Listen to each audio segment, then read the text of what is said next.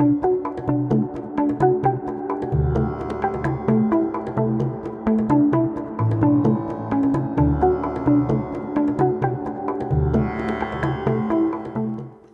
everybody, to this Edge of Mind podcast, where my guest today is the best selling author and neurosurgeon, Dr. Eben Alexander, who shares his really unbelievable near death experience and the revelatory journey he's taken since then in the world of science and spirituality that supports NDEs. Fundamentally, this experience has completely removed all fear of death for him and can do the same for us if we understand what it is that he saw.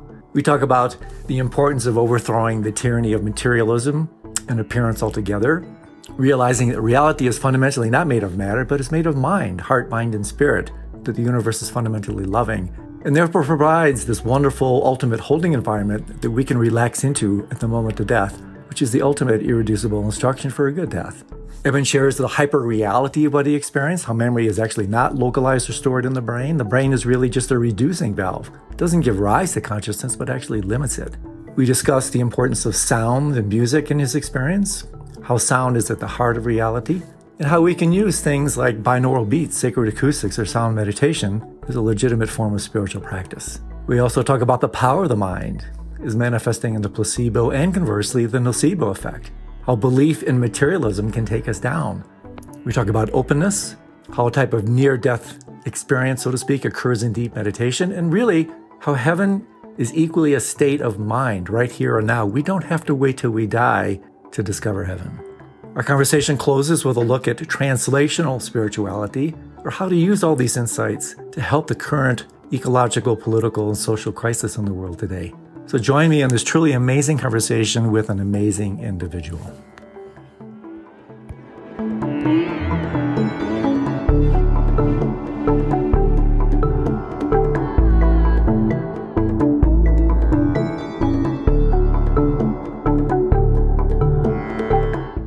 So Alexander, MD, was an academic neurosurgeon for over 25 years, including 15 years at the Brigham and Women's Hospital, Children's Hospital, and Harvard Medical School in Boston. He experienced a transcendental near-death experience, an NDE, during a week-long coma from an inexplicable brain infection that completely transformed his worldview. A pioneering scientist and modern thought leader in the emerging science, that acknowledges the primacy of consciousness in the universe. He's the author of the New York Times number one bestseller, Proof of Heaven, The Map of Heaven, and Living in a Mindful Universe, all of which I've had just a fantastic time reading. I read the first book when it came out, uh, I think 2008 or so, right? 2012. Oh, 2012. But your uh-huh. experience was 2008, right? Correct. Yeah. But Eben, thank you. I know how busy you are. It, it, really means a great deal to me that you would take time out of your busy schedule to chat with us. So I really appreciate your time here, my friend. Well, Andrew, thanks for having me on. It's a real pleasure and honor to be here. Yeah. I I want to explore. Well, first of all, I, I have to thank you at the outset for the absolute courage, the bravery of your books, especially Proof of Heaven, because I can imagine some of the dissonance that you have received um, as a scientist, as an academic neurosurgeon, from your peers in the scientific community to speak this radical truth that is so antithetical to so much of the Western paradigm, this materialistic, physicalistic view. So, first off, a, a, big, deep bow of gratitude for your extraordinary courage in writing this book and the follow up books, which all of which I really just completely enjoyed. And I want to explore with you, um, with your permission, a couple things after um, maybe you can tell us a little bit about your experience. Uh, people can read your book. You have a tremendous amount on your very active website about this. But I think some people may not be that familiar with what you went through. And so perhaps we could go through just a few minutes of a, of a recap of your uh, life changing experience. And then what I'd like to explore with you are two kind of um, related themes. One is how we can use the insights that you gleaned from your experience to uh, transform our fear of the end of life and the transition into the this thing we call death and then deeply connected to it but in, i guess we could say almost a little bit more philosophical but i often say um, it's really only philosophical because we haven't experienced it yet. This this challenge to the western prevailing worldview of, of degraded reductionist physicalism and materialism and, and how we can look at the world more in terms of um, idealistic um, premises and, and purposes. And I think both of those will come together in a really mutually supportive way to uh, give people a great deal of practical refuge, a place where they can really go during challenging life situations. And archetypally, what's more challenging than the end of life? So maybe give us a little bit the elevator pitch in terms of this extraordinary experience that you had. So some people that may not have read your book can kind of get on the same page with us. And then I have a set of questions that I'd certainly like to ping your direction. Okay. Well, I think uh, the uh, most important thing to start with is to point out my uh, origins as a scientist in a very scientific family. Uh, my father, very influential in my life. I was adopted, uh, and my father was a world renowned neurosurgeon. And uh, that was a tremendous influence on my life. I always knew that science is a pathway to truth. Now, interestingly, my father, uh, who was very scientific, he, he was the head of a neurosurgical training program. Uh, but he also had a very strong belief in God and in power of prayer. And that was uh, important to him in every day of his life as, as a healer, as a, as a surgeon who was trying to help patients. Now, for me though, I, I saw some conflict, and I I really um, you know in in training up through the 54 years of my life before my coma, um, I thought that the materialist or physicalist worldview that only the physical world exists and the brain must somehow create consciousness. More and more, I was thinking that was the case. I mean, that's what we were studying, even though there were examples uh, of occurrences that could not be explained uh, and that suggested a primacy of consciousness and a reality to the soul. And that's why I think my journey was so uh, important. And the main thing to point out uh, to people here is from the viewpoint of, of, neuroscience and kind of the idea that the neocortex is so crucial with all the detailed uh, uh, uh, elements of conscious awareness my journey showed just the opposite that the brain is not the creator of consciousness at all. And in fact, we're conscious in spite of our brain. And that's why I think my journey was so important to the scientific community. And it's not just the book Proof of Heaven, where I went into a lot of the medical details, but 10 years after uh, my coma experience in September of 2018, there was a medical case report uh, on my medical records that was by three physicians not involved in my care, but absolutely astonished by my miraculous recovery. Because when you go through the medical details, that is what strikes any physician or uh, anyone aware of medical science who reads my case report is like, what in the world? How do you explain this? Um, and uh, in other words, uh, the, the doctors who wrote the case report made it very clear that my brain was in no shape to put forth any kind of dream or hallucination, that those parts of my brain were demonstrably gone, inactivated. And that's why the case is so important. Uh, especially in a world that's that's filled with cardiac arrest and clinical death, but without much in the way of damage to the brain. And the documented damage to my brain was so extensive that it makes that kind of miraculous statement of how did any kind of phenomenal experience happen uh, that's point one. And point two is the doctors in that case report make it very clear that I should not have uh, had a full recovery.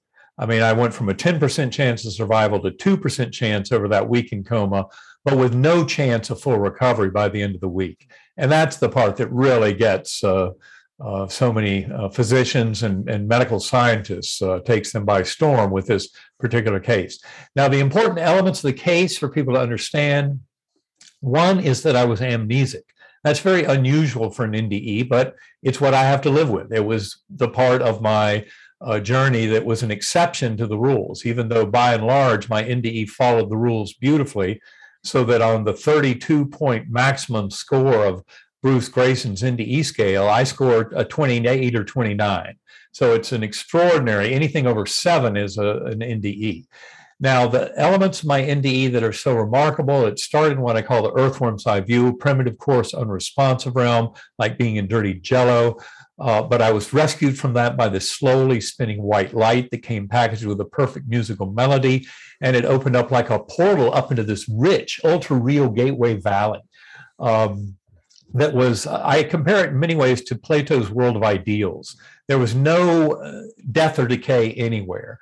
Uh, tremendous joy and festivity in these thousands of beings that were dancing in this meadow, all dressed in simple but very colorful garb. Uh, and I was witnessing all this because I was a speck of awareness on a butterfly wing. There were millions of other butterflies, but I never had any body awareness at all during hmm. any part of the journey. Zero. Uh, and one of the most beautiful aspects of my story is that I wasn't alone on that butterfly wing and witnessing all this beautiful uh, dancing and festivities going on below me in this lovely meadow that was rich and lush with plant life, blossoms, buds on trees, flowers, all opening in this rich, dynamic fabric of being alive. Uh, and beside me on the butterfly wing was a beautiful spiritual companion. Those who've read Proof of Heaven will realize how crucial she was four months after my coma because when I came back from my coma, I knew her so well because of this deep telepathic co- connection we shared. And yet I also knew that I'd never met her in my life. And I never had read the NDE literature before, but as I read more and more of it, after recovering from coma, after recording 20,000 words of my, um, of my story, because my older son, who was majoring in neuroscience in college, when I went into coma, he came home two days after I got out of the hospital, gave me a big hug, said it was like there was this light shining in me. I was far more present than I'd ever been before. I told him it was way too real to be real. My doctors had already told me they had no idea how I was coming back to this world. And to me, they were just telling me that I had to have some big hallucination. So I was taking their word for it. But wow, what a hallucination. I didn't realize yet how damaged my brain was and how incapable it was of supporting any such hallucination. But that became clear over the next uh, weeks and months. But anyway, deep in the coma experience, that beautiful girl on the butterfly wing, her message to me, I think, was the central message I was to bring back to this world. And that is to share with all fellow beings. You are deeply loved and cherished forever. You have nothing to fear. You are deeply cared for. And um, that was the gift of the journey. Now, it turns out that in witnessing all these beautiful kind of earth like scenes in that spiritual realm of the Gateway Valley, it was all being fueled because up above were these spiritual orbs that were emanating chants and anthems and hymns. And when I wrote it all up weeks later, I called them angelic choirs. And that was what was fueling this incredible festivity and, and uh, joyous uh, adventure that was going on all around me. But then I witnessed all of that collapsing down, all of kind of the lowest four dimensional space time realms of the material world collapsing down. And then all of that spiritual world of the Gateway Valley, the place where we would reconnect with higher souls, uh, with uh, souls of departed loved ones, go through life reviews, plan next incarnations, all those major kind of elements of our deep spiritual essence that would occur in that kind of heavenly realm all of that collapsing down. And, and important to point out that there's a different ordering of time that applies to all those. And that's what allows for something like a life review. A life review is not some vague sepia tinted remembering of events, it's a reliving of events in a very detailed fashion. And once you realize that with this level of power, the universe can show us those aspects of our lives in that theater of operations, then you start to realize that's totally outside of what we call here and now in our kind of spatial references in these material bodies. But all of that collapsed down as I ascended through yet another musical portal provided by those angelic choirs. Uh, and that uh, Gateway Valley collapsed down until I was all the way out in what I call the core, infinite inky blackness but filled to overflowing with the divine and healing love of that God force.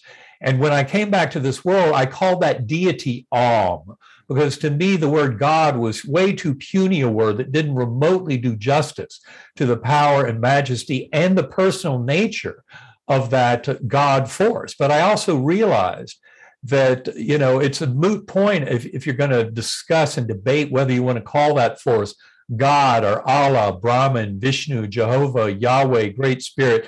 I mean, in essence, we're trying with our puny little human minds to limit and define something that is far grander than we could ever imagine. And that is that healing and loving God force of, of acceptance, mercy, forgiveness. Uh, and I came back to this world realizing that there's a lot to be said for a unification of religious beliefs around a deity that's absolutely real as described in near death experiences going back thousands of years. Now, it turns out that in that core realm, I was told, You're not here to stay. We'll teach you many things, but you'll be going back. And there were tremendous lessons there about reincarnation, about life reviews, about uh, progression and transformation, evolution of all of consciousness throughout the universe. We can get into all that in the discussion. But just a short, uh, uh, shorten this version of the story so we can get to that discussion, I'll say that I cycled through these realms multiple times. And what would happen is I would tumble back down to that earth earthworm eye view. But I quickly learned that by remembering the musical notes of the melody, mm. I could conjure up that portal. And so, music, or what we remember as music, of course, you must realize in those realms, you know, what we experience as music is far more than what in this world, limited by our ears and by our brains, we, we would consider to be music. There is kind of an idealized form of kind of music and experience that occurs in that realm. Uh, you know, knowledge through identification is what I often call it. Um, but in that uh, Gateway Valley, uh, I would I would tumble back down and then ascend my way back up by remembering these musical notes, going back into that beautiful Gateway Valley, always reassured by that loving messenger, that beautiful woman with the sparkling blue eyes and high cheekbones, high forehead, broad smile, who never said a word, but her message to me was very reassuring, affirming, and refreshing.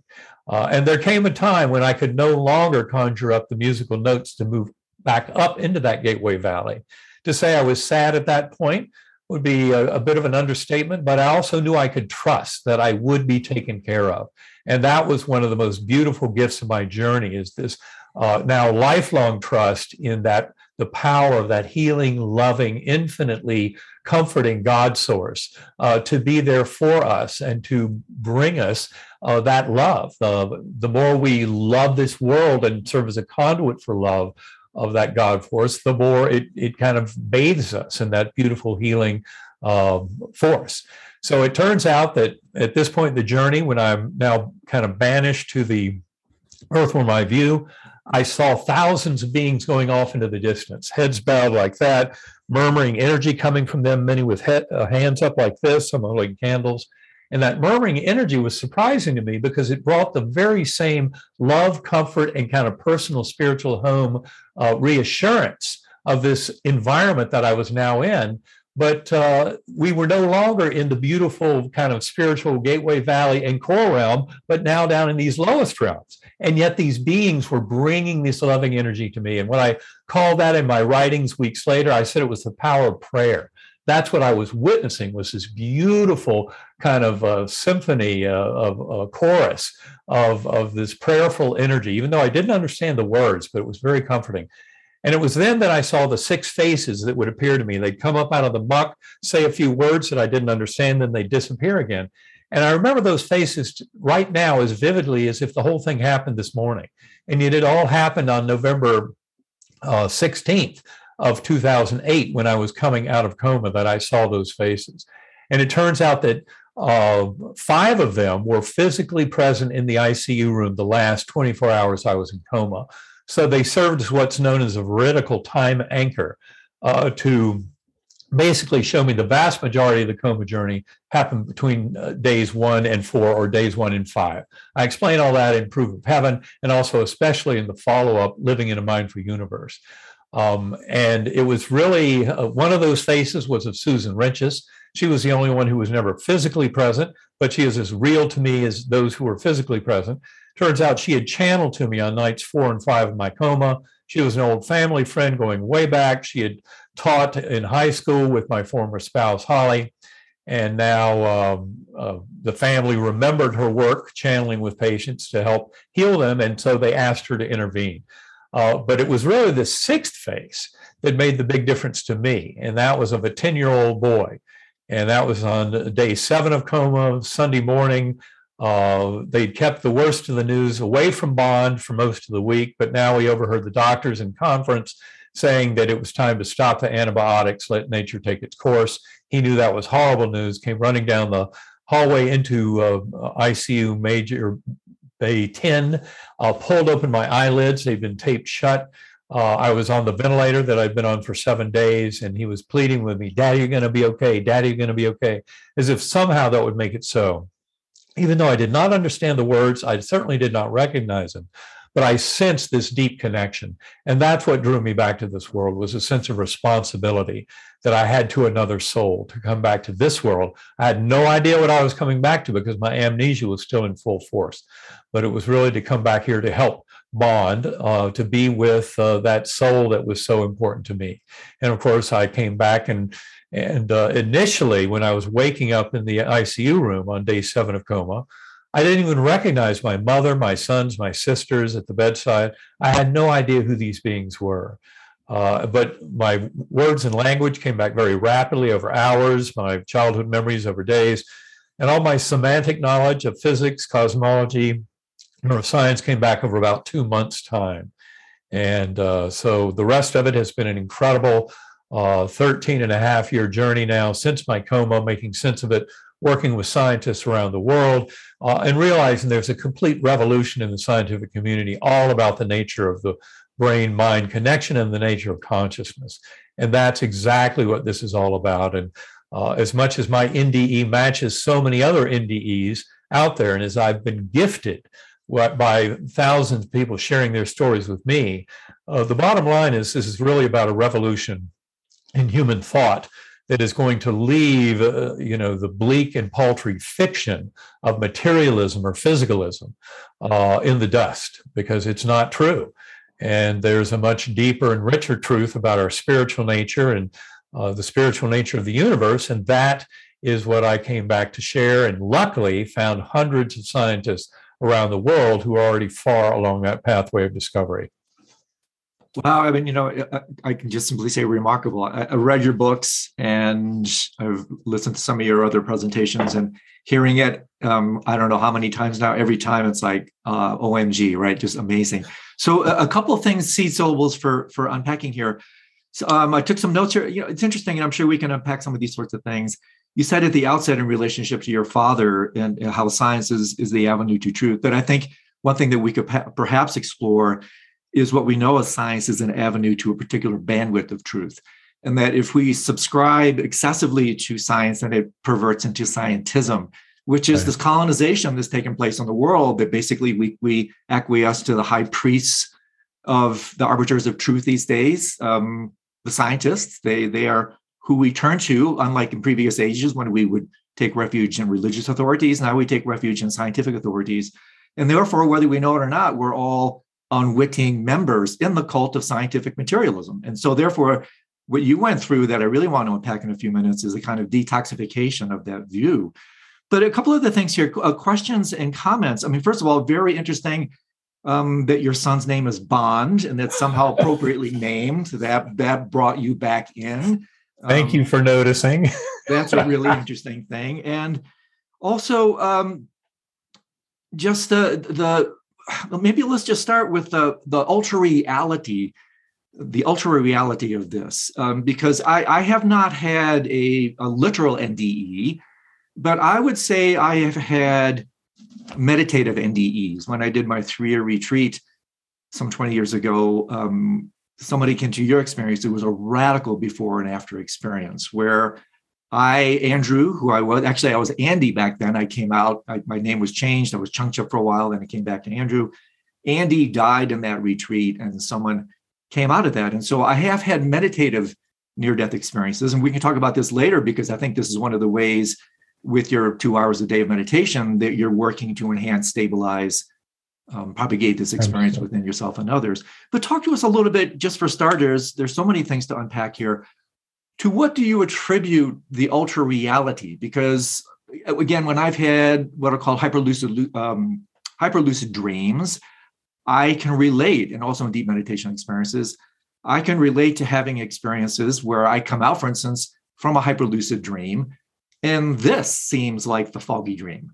Right. I was was more real than this, or I come out of a, a, a samadhi experience, and this then appears to be the deluded dream. And so, speak to us a little bit about both your scientific understanding and also perhaps phenomenological. What do you to what do you attribute the, the ultra real aspect, and therefore the veracity, the authenticity that makes it just unequivocal to you? It's it's it's so central and, and stamped into the core of your being that um, it's like it says in one of the liturgies I, I, recite that it says, even if the Buddhas of the three times rose up against you, you will remain in the indestructible Vajra nature. In other words, you're so convicted by what you experience on what level, it doesn't matter what anybody says. So right. talk to us about that. Well, that, that, that's the real beauty of it. And I think it, it really gets right down to this whole kind of thing we call consciousness, which is awareness, awareness of being, awareness of existence.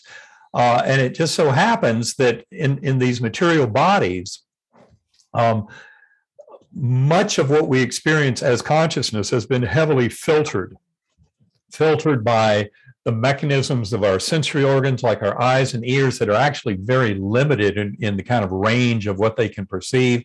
Our brains do a, a tremendous amount of filtering, and it, it, really is true that we're conscious in spite of our brains. Our brains are really working hard to kind of minimize and limit that conscious awareness.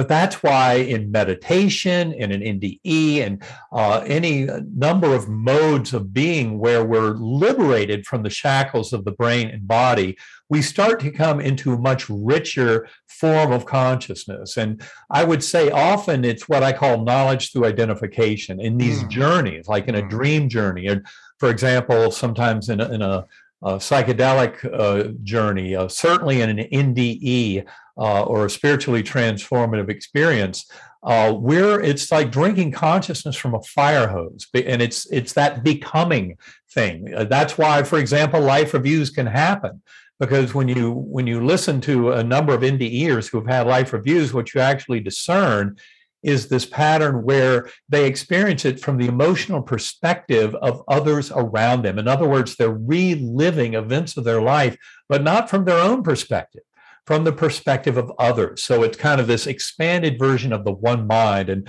are sharing the dream of the one mind. So it's a much bigger form of consciousness. It takes our little ego mind, which is so kind of focused on a, on a here now and a sense of self, and it shows it to be false shows our very being to be grander than that and, and simultaneously kind of encompassing and uh, becoming these other beings that are made clear, for example, in a life review, that uh, we're sharing this much bigger story and that's where I think it, it's you know we often hear these experiences are ineffable. Uh, that our language, you know, our language is very good for describing a trip to Disney World, but our language has not really evolved to describe these kind of spiritual journeys. At least most of our language is not.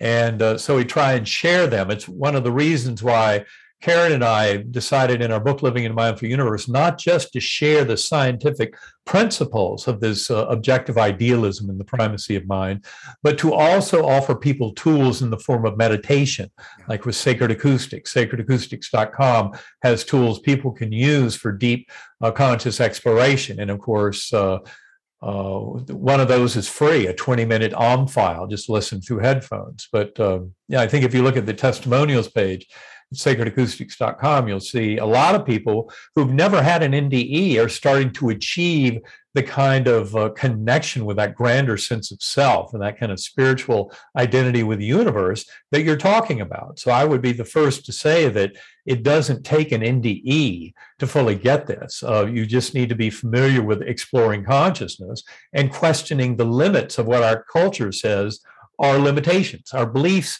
in many ways, are very empowering, but they can also be very constrictive. And I would say that many of the beliefs in our materialist society are very falsely uh, restrictive and constricting, and they prevent us from uh, truly manifesting this much grander power of free will. And for me as a physician, a beautiful example of that free will writ large would be placebo effect. Yeah. You know, and for six decades, We've used placebo effect as a gold standard for assessing any new medical treatment or modality. And placebo effect is the admission by medical scientists that our beliefs, thoughts, and attitudes have tremendous power in influencing our healing. Uh, and they do. And it goes much further than just a sugar pill and a headache. If you go to noetic.org, the Institute of Noetic Sciences website, put in the search term spontaneous remission, you'll find a book they published in the mid 1990s with more than 3,500 cases of people healing advanced cancers, infections, things like that, far beyond any medical intervention.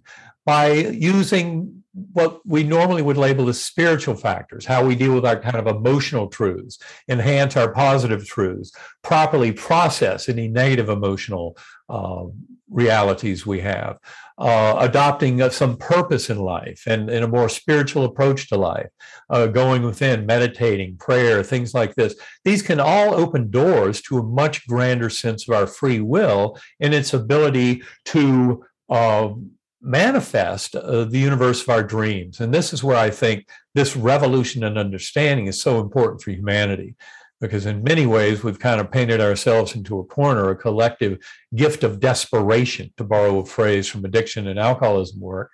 Uh, but I, am very optimistic about the future of humanity. But that optimism comes in seeing the possibilities for us to grow uh, from uh, many of the negative experiences of our addictions to materialism, to fossil fuels, uh, to profit motive, all these things that have kind of corrupted human spirit. But now it's time to grow back into that grander soul we truly came here to be. And that's where I think much of this uh, discussion can lead just re- remarkable. And I, I, was thinking of uh, Huxley's famous fa- uh, phrase of the, the brain as a reducing valve, right? Mm-hmm. And then once the reducing valve is actually removed, the mind literally expands to the to the extent that you explore in your book, and that also the, the great yogis, mystics have explored, where literally um, the mind merges with the universe, the, the unity, right. the oneness that you're referring to. And so, so many things here that you're talking about really, really compelling. One is this knowledge through identification. I had a, a very interesting conversation, Eben, with uh, Christopher Bache. You, you, quote him in one of your books. Uh-huh. He recently wrote this, you know, professor of philosophy wrote this quite revolutionary book called LSD and the Mind of the Universe. And in this, uh, my conversation with him, we talk about my languaging, a kind of Gnostic pedagogy, where what Chris is referring to is when he was going through these these sessions, he didn't talked about them as trips because they really weren't trips. They were spiritual inquiries into the nature of mind and reality. That it really involved a, a, a kind of a, a hyper pedagogical technique where you learn things in a non-dualistic way. You learn things by becoming those things. And this is one, one, one of the things I wanted to circle back to a little bit that I found really interesting in what you said in your first set of comments, Eben, about there was no fundamental body awareness. And I wanted to ask you along these lines whether when you went through the experience, there was any sense of self referencing whatsoever. In other words, is most of what you're sharing with us a postscript integration when, when you were having these experiences? Were you actually able to register these in a self referential way in terms of, I am having this? Or was it, in fact, this very absence that you didn't have a body, like what did Freud say? Ego is first and foremost a body ego. If you didn't have a body, were you actually experiencing things in this kind of non-dualistic way? And then postscript and i say this from my meditation experiences because when when we when one has these kind of non-dualistic experiences they're utterly ineffable indescribable. There's nothing you can really say when you're in them. The commentary so to speak the integration in conventional terms happens post experience where you come out and then the apparatus, the understanding, conventional ways of integrating start to come into play. And in a certain way, you retrofit current understanding to ineffable prior experience. So, say a little bit more, if you would. When you had this experience, there was no body present. Was there any sense of self-reference taking place? Any sense of referring the this the enormity of the experience back to the self, or was it really, for lack of a better term, a non-dualistic pedagogical and, and therefore well it was definitely an uh, an experience of non-self where i was complete i mean ego eben alexander's ego was gone from from my awareness completely uh, for that week. And that was uh, uh in retrospect it took me months uh, if not a year or more to really kind of understand why how you know what would be a purpose of such a, a, a major disconnect. Uh, because obviously my nde was incomplete in the sense that I mm. believe if I had been going through a complete kind of death experience, that I would have come back into alignment with those memories. But an important lesson that I gleaned from it, and, and this is discussed in great detail in our book, Living in a Mindful Universe, including an appendix yeah. devoted to it, is the fact that memories are not stored in the brain. This is one of the biggest nails in the coffin of materialist neuroscience. And yet, my experience was a beautiful example of that because it took me two months to recover all the semantic knowledge I, I gained over 54 years of studying the scientific world. It took two months for all that to come back. It was like a gently falling snow. And not only that, I, by, based on detailed conversations, uh, both long after the coma and long before the coma with close family and friends, I realized that the memories after their return, two months post coma and beyond, were more complete than the memories had been before coma. Hmm. So there's a very important set of lessons there about consciousness and memory not being resident in the physical brain itself that was made crystal clear to me in this journey, especially as I unravel all the medical details of my case. And that includes the unraveling by those doctors who wrote the case report. So it's, uh, uh, you know, the, it, an extraordinary kind of way of looking at consciousness and objective idealism uh, is the model we're talking about emerging here this primacy of consciousness, of this kind of top down uh, ordering of causality. And that's where I think the real power of this kind of story and of NDEs at large. Um, uh, that's what, what they bring to us and, and the power to bring uh, change to this world in a very positive direction. That's where I think so much of this uh, is leading.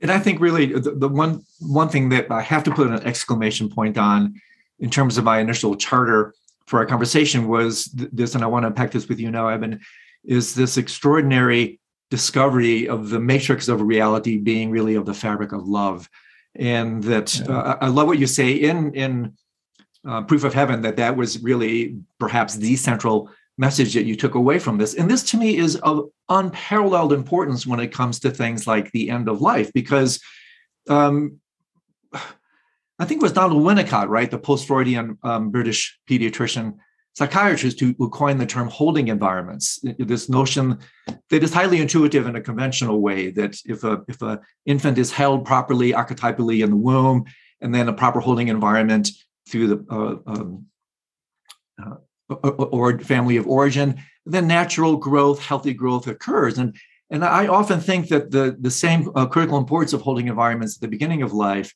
maintains for holding environments at the end of life and even beyond. And often when, when I'm teaching, I write a lot about this stuff. I work a great deal in hospice. I often talk to people about, or when they ask me, like, well, what's the best thing I could do for someone when they're dying? I, and I share with them, well, think of the feeling that you get when someone that you really love just gives you a big warm hug you can't help but open relax and let go. And so for me holding environments are hugging environments. And so what you're talking about here eben that is just extraordinary is the holding hugging environment of the cosmos itself that if we can replace this degraded materialistic view with a, a, kind of you know replace reductionism with it's a neologism but you get it elevationism the world isn't mm-hmm. made of matter, or like my friend Ken Wilber says, frisky dirt. Everything is the play of frisky dirt. Right. No, everything's the play of heart, mind, spirit, Kokoro. And so if we really right. understand that, whoa, does this change the way we relate to the end of life? That when we actually release the self sense, this thing that is uncompromisingly brought about us through this thing called death, that this ultimate hugging, holding environment, which is the love of the cosmos itself, is waiting there to hold you. Right. I mean, what a radical transformation in relationship to the end of life that is. And therefore, conjoining that with this other deeper notion of an idealistic reality, which is totally connected here, that um, in a very real way, when we go, there's no place that we can go that is not conscious. There's no right. place that is not mind. It so this is why mine. it is all mine. And so this is why in the Buddhist languaging, um, they talk about death, very interesting terminology, of and they use the phrase the dream at the end of time. They talk about three types of dream the nocturnal dream, the primary dream, which is this waking reality, and then mm-hmm. interestingly enough, the dream at the end of time. And I always talk about dream as kind of code language for manifestation of mind. And so, therefore, I'm throwing a lot of noodles against the wall here really, when we can uh, answer the question that's often asked, where do we go when we die? Well, we just transition from one dream to the next, from one manifestation of mind to the next. And if we really know this in our hearts and in our bones, then the single central, most important instruction for a good death naturally takes place, which is what? Open, relax. That's it.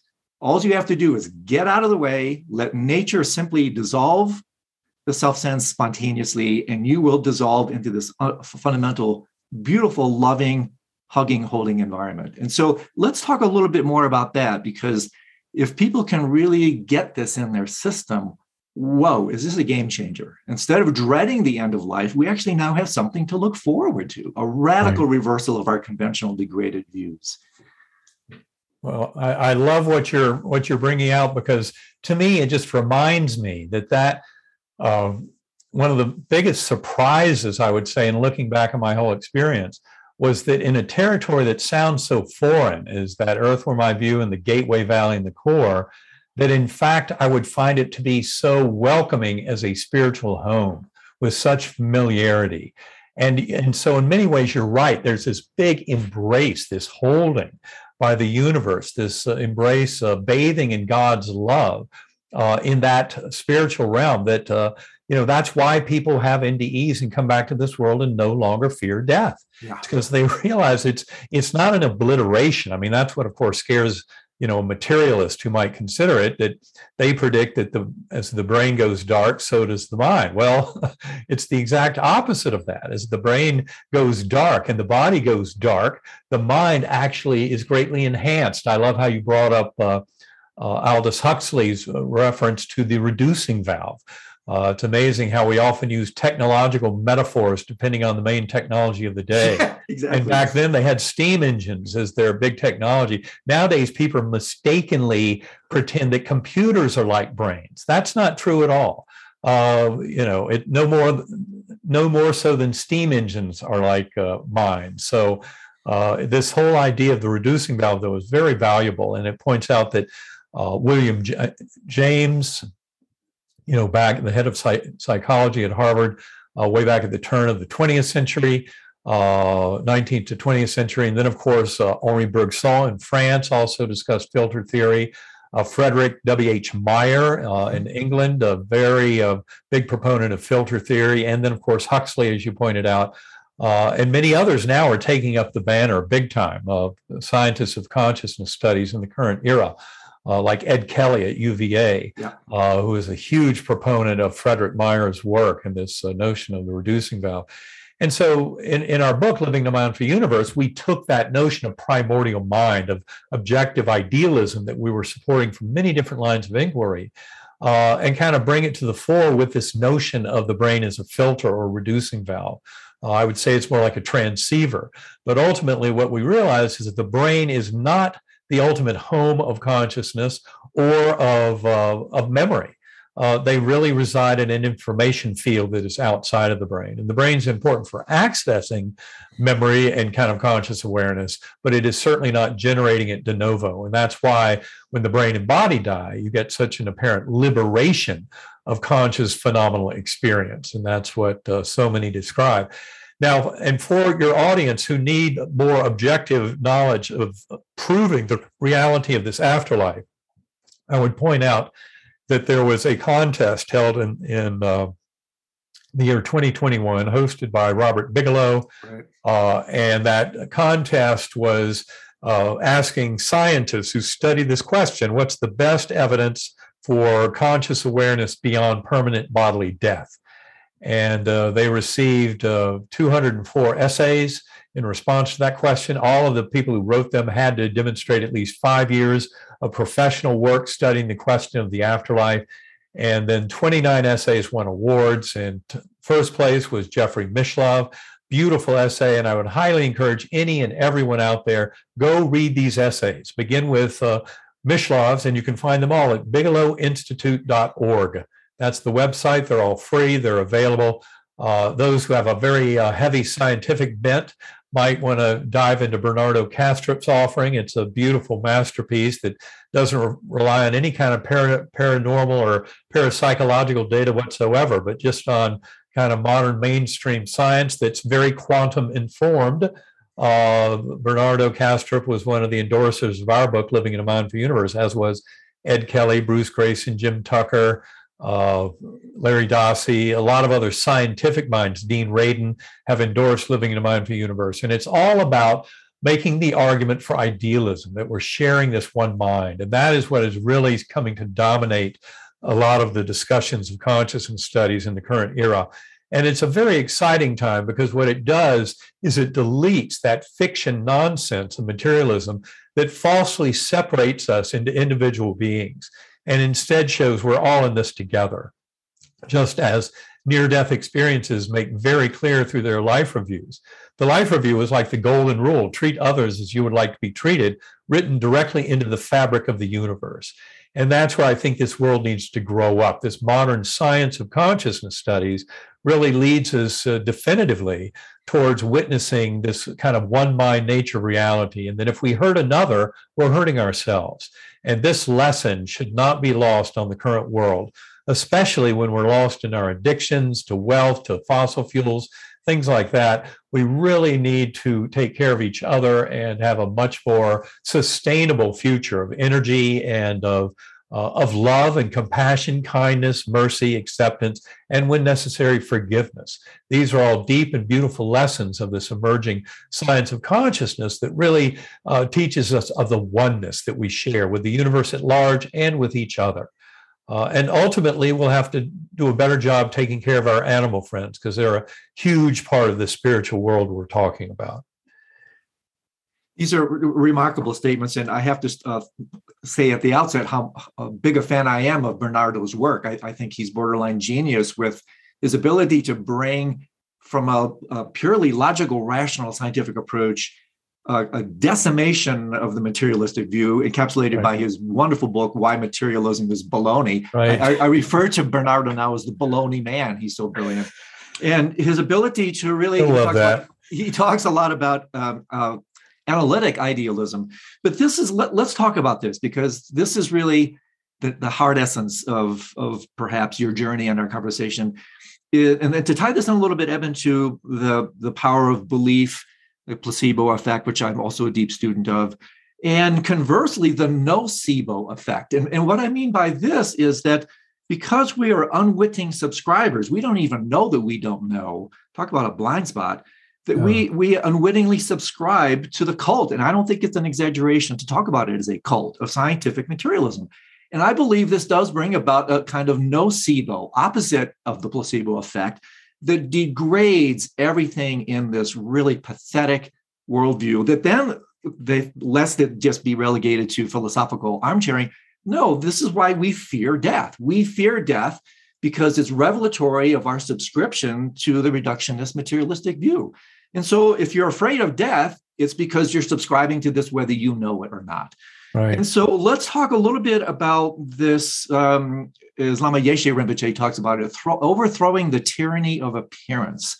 What else we can do to um, put dents in this uh, really outdated operating system where everything mind is reducible to brain, brain is reducible to you know the, the cascade neurons right the neurons to fundamental basically as you know um, emptiness nothingness but talk to us a little bit about more about how um, we as as interested practitioners journeyers on this path um, can really work more with this idealistic approach and um, use it to really transform our relationship not only to the end of life but as you were intimating earlier also our relationship to the entire phenomenal world. Because another untoward consequence of this view is seeing the world as, as solid, lasting, independent, dualistic, as a natural resource to be exploited.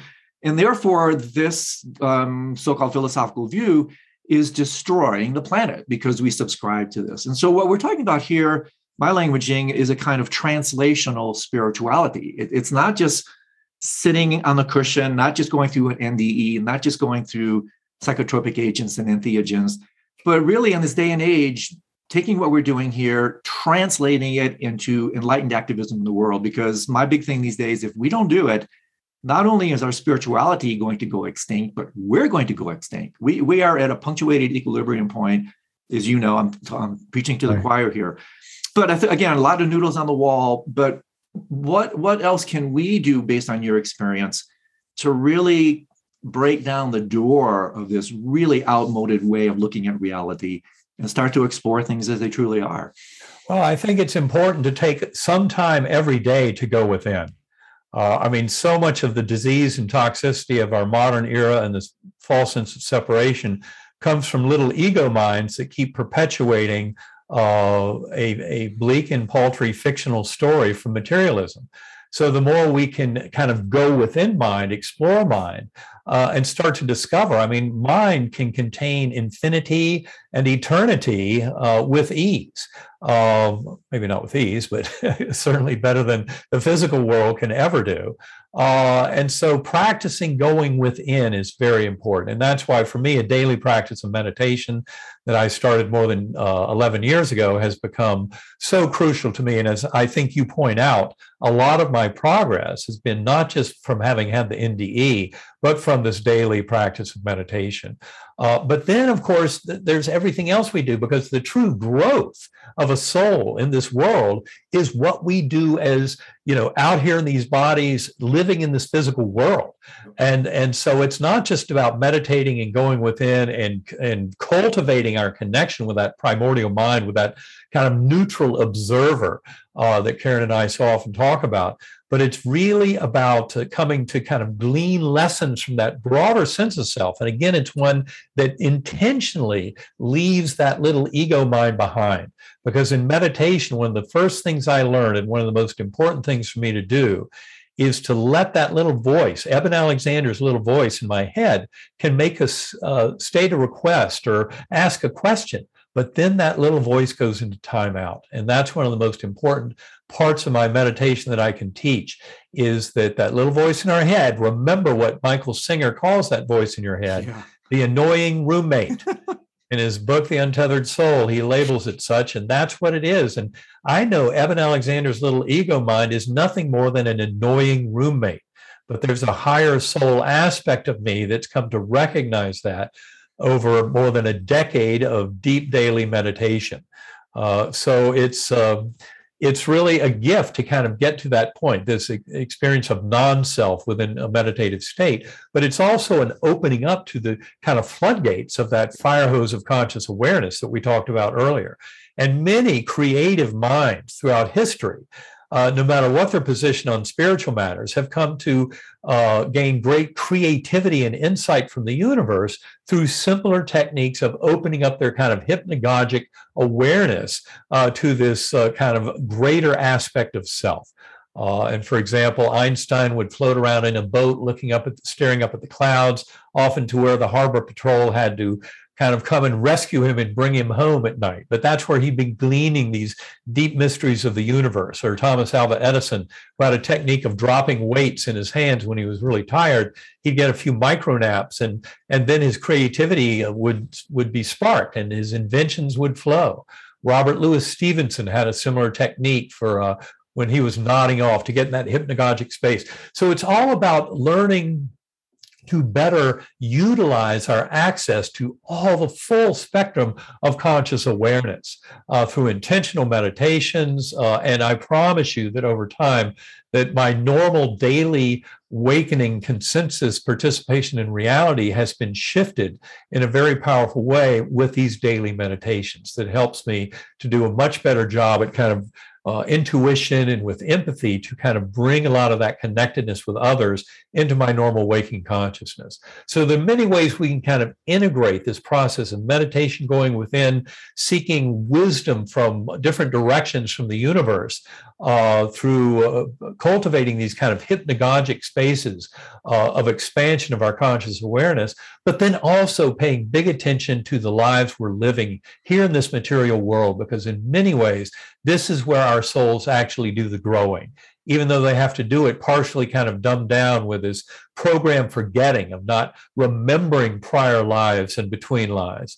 Uh, you know, as, as, the doctors who study past life memories in children suggestive reincarnation, like the group at UVA, who've studied more than 2,500 such cases, will tell you you have to harvest those memories before age five or six because they're natural processes that cover them over beyond that point. And uh, this is where things like an NDE or, or uh, intentional meditation, et cetera, can help us to uncover those memories. Because I'm sure that a lot of what I witness in my deepest moments of meditation that seem like beautiful kind of seeds for dreams, lucid dreams, what have you, uh, are in fact part of my soul journey, maybe reflecting another lifetime that I've actually lived. But putting all of that information together is very important. And I can do it uh, by this very kind of open process of engaging with the world, including active meditation, which starts to then impinge on my dream space and sleeping. Uh, but then also, of course, that plays a tremendous role in my understanding the world in my normal waking consciousness. So all of this is part of the awakening we're talking about. Uh, and certainly the scientific knowledge supporting the one mind, uh, idealism. I know in the second place Bigelow essay, that was by Dr. Pim van Lommel. He wrote an excellent essay. I can highly recommend it. But towards the end of his essay, he's making the point that this one mind is a very real concept that will help this world to grow up, to mature in terms of our spiritual understanding and essence. We'll take care of each other uh, by acknowledging this one mind. And he, he lists four resources, Pim Van Lommel does at the end of his essay, supporting the one mind idea. One of them is um, the book Spiritual Science by Steve Taylor. Uh, another is that beautiful book by Dr. Larry Dossey called One Mind, which I highly recommend. Uh, a third is a paper by Bernardo Kastrup, and I think it's in Journal of, of Consciousness Studies. I don't recall the journal, came out, I believe, in 2018. It's called uh, The Universe in Consciousness. It's an excellent essay really hits nail on the head. And the fourth source that he mentions is our book, Living in a Mindful Universe. We are very honored that Pim Van Lommel acknowledged our book in that fashion. But I would also say that Pim Van Lommel's book, Consciousness Beyond Life, is a beautiful expose of NDEs and how they show us uh, this reality of the one mind and of consciousness surviving bodily death. So, this is really an important part of the revolution. It's where the science is going. The more people understand this, the more they can help in their own journey of manifesting the free will of their own mind. Remember that materialist science would scoff at you for claiming to have free will because that conventional materialist science, science or scientism, as you pointed out earlier, uh, basically says that only the physical world exists. It's all chemical reactions, electron fluxes in the brain. So there's no place to actually insert any kind of spirituality or free will at all. They look at it in that kind of bleak materialist fashion, mechanistic fashion, uh, which is absolutely false. With the advent of quantum physics, we realize that ions and ion channels in the brain are not acting like billiard balls on a billiard table. This is not some Newtonian deterministic model of reality, but in fact, when you realize the quantum nature of ion channels in the brain, you start to appreciate the full bore power of, of quantum effects and that uh, wide open momentum vector as to whether or not it fires. It's all being dominated from the realm of consciousness. And that is the important lesson that the modern world needs to learn and grow from. That's amazing, Eben. And I want to just emphasize two narratives that I think really are, are core here. One is this narrative of interiority, that I think one way to answer my own question that we can overthrow the tyranny of appearance is by uh, continually not violating the natural curfew and breaking out and, and, and, subscribing to external appearances, always pulling ourselves out and away from ourselves. And so it's very interesting, is it not, that when we age, get sick and die, it's it really is a type of forced non-negotiable interiority. We're actually being right. forced to deal with the internal dimensions. Right. And it's like it's like uh, Sylvia Boorstein once said so playfully, happiness is an inside job. Well, discovering the nature of reality is an inside job. It so is totally. When you had your NDE, in a certain way, this was a forced interior journey. You you took this labyrinth into the center of your centerless self, right? To really discover the nature of things. And so, I really want to. In fact, it's so central, Eben, in, in the Buddhist arena that in uh, the Tibetan language, the word for Buddhist is is Nangpa, literally transliterated as insiders those right. who really cultivate interiority. So I, I, think that internal journey is absolutely critical. It's one reason I'm such a fan of the nocturnal meditations, my languaging, which includes hypnagogic liminal dreaming, lucid dreaming, dream yoga, sleep yoga, which, by the way, when you talked about the right. inky black darkness, that is the experience of sleep yoga. Right. And then the last of the nocturnal meditations, of course, is Bardo yoga, the tremendous literature in Tibetan Buddhism on thanatology working with these principles. And so I really resonate, and that's why I subscribe to these nocturnal meditations as vectors for this interiority. The second thing, and I want, I want I'd love to um, solicit a comment from you around this. The second rather, rather massive narrative for me is that of openness. That in a real way, my favorite definition of meditation these days is habituation to openness. And in fact, it is the archetype of the ego, just this arrested form of development, this reducing valve that contracts out of fear fear of the truth fear of in, in buddhist languaging emptiness. And it is in fact this this contraction that pulls us away from the infinity the eternity that is reality shrink wraps it into this thing called self and therefore um, samsara ensues upon that type of contraction. So the, the question i want to ask you eben is um, when you had your experience of, of no self in the the nde I would suspect that openness, because it's it's you use that term a great deal in all your books, that openness is central to the entire affair. And I'm also wondering that if in fact, had you indeed referred some of these experiences to central headquarters, that that would have been translated as fear and contraction. So in fact, the reason perhaps, again, I'm conjecturing, that you felt such wonder, um, awe, uh, and, and just um, be, I wouldn't say bewilderment, just tremendous uh, radiance in this experience was precisely because you didn't contract, precisely you didn't have a sense of reference, someone actually right. experienced it. And otherwise, I would think that perhaps if you did, that this could in fact have uh, elicited a contraction that would have pulled you out of that experience because of fear and then hurled you back into some involuntary kind of incarnation or form. So, talk to us a little bit about, if you would, the, where the narrative of openness and contraction fits in in this experience and whether that languaging speaks to you.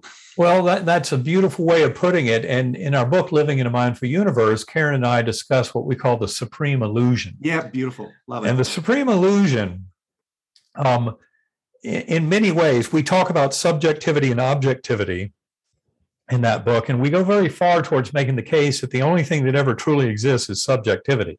We might make claims about a claimed objectivity of agreement in our consensus reality, but in many ways, we can never know the deep truths of any kind of overlap along those lines.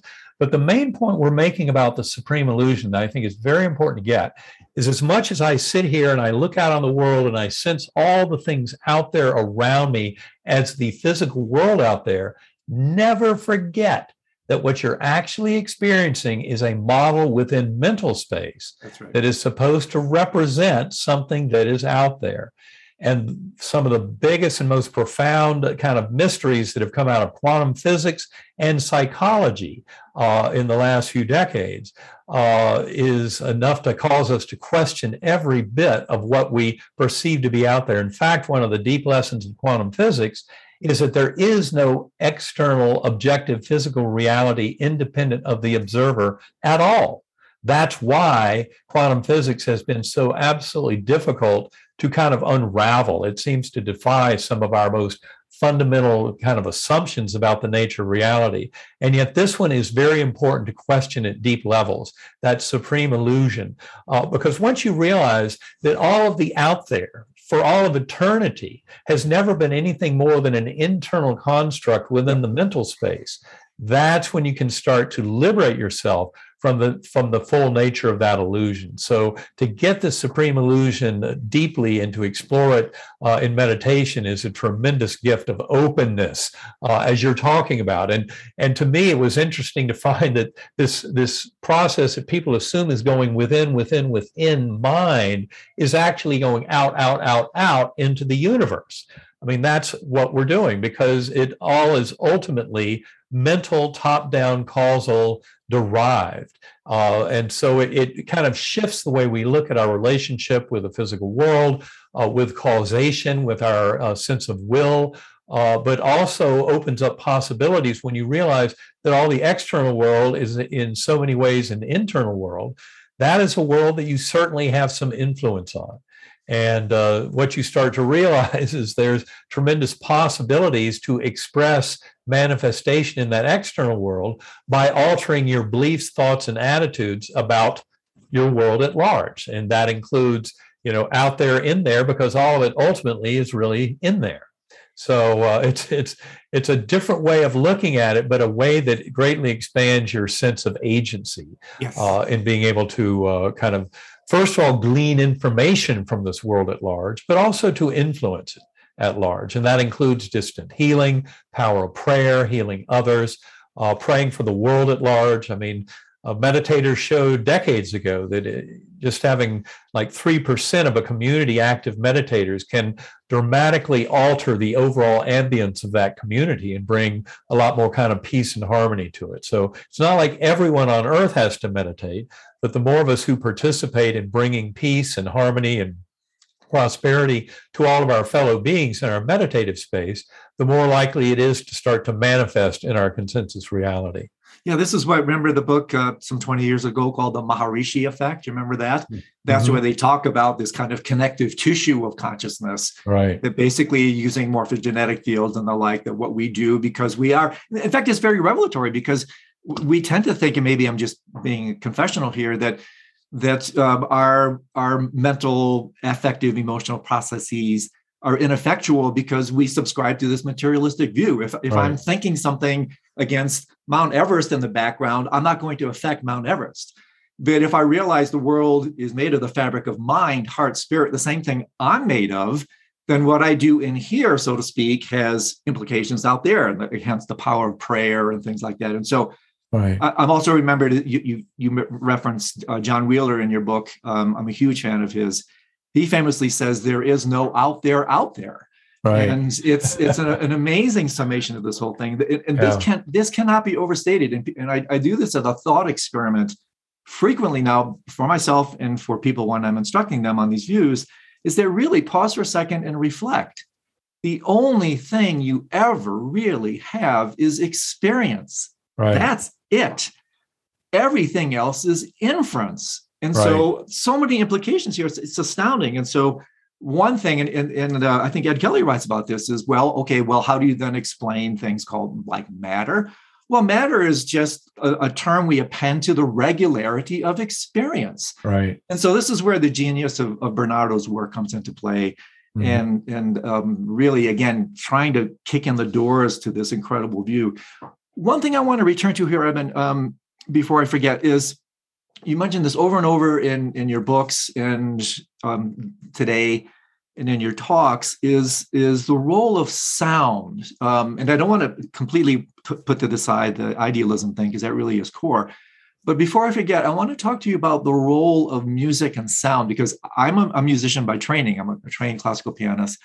I have a tremendous connection to mantra um, I interviewed on my pod, uh, podcast uh, Kulreet Chaudhary, who wrote this wonderful book, Sound Medicine How to Use Ancient Science of Sound to Heal the Body and Mind. Mm-hmm. So, it, to me, it's really compelling that when you return to the core, your experience of the Godhead was auditory, acoustic, om.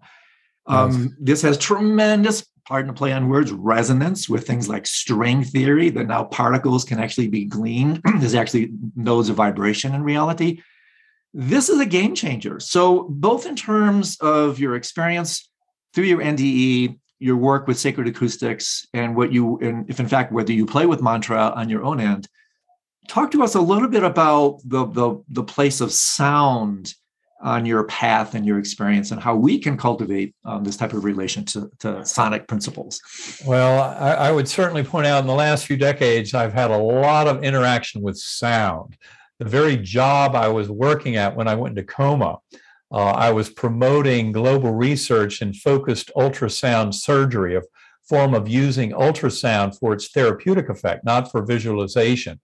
Uh, so that's what I was doing when I went into coma. And then, of course, my coma, what I discovered was sound was absolutely crucial. or What we remember as sound, what we remember as tunes or uh, melodies, what have you, uh, can serve a tremendous role in helping to guide our spiritual journeys in those spaces. So sound was absolutely essential. Now, crucial to point out that in those journeys, those are not sounds, you know, limited by what is available to your ears and processing in your brain. I mean, those sounds are a much more idealized form of, of perfect sound uh, that I was encountering.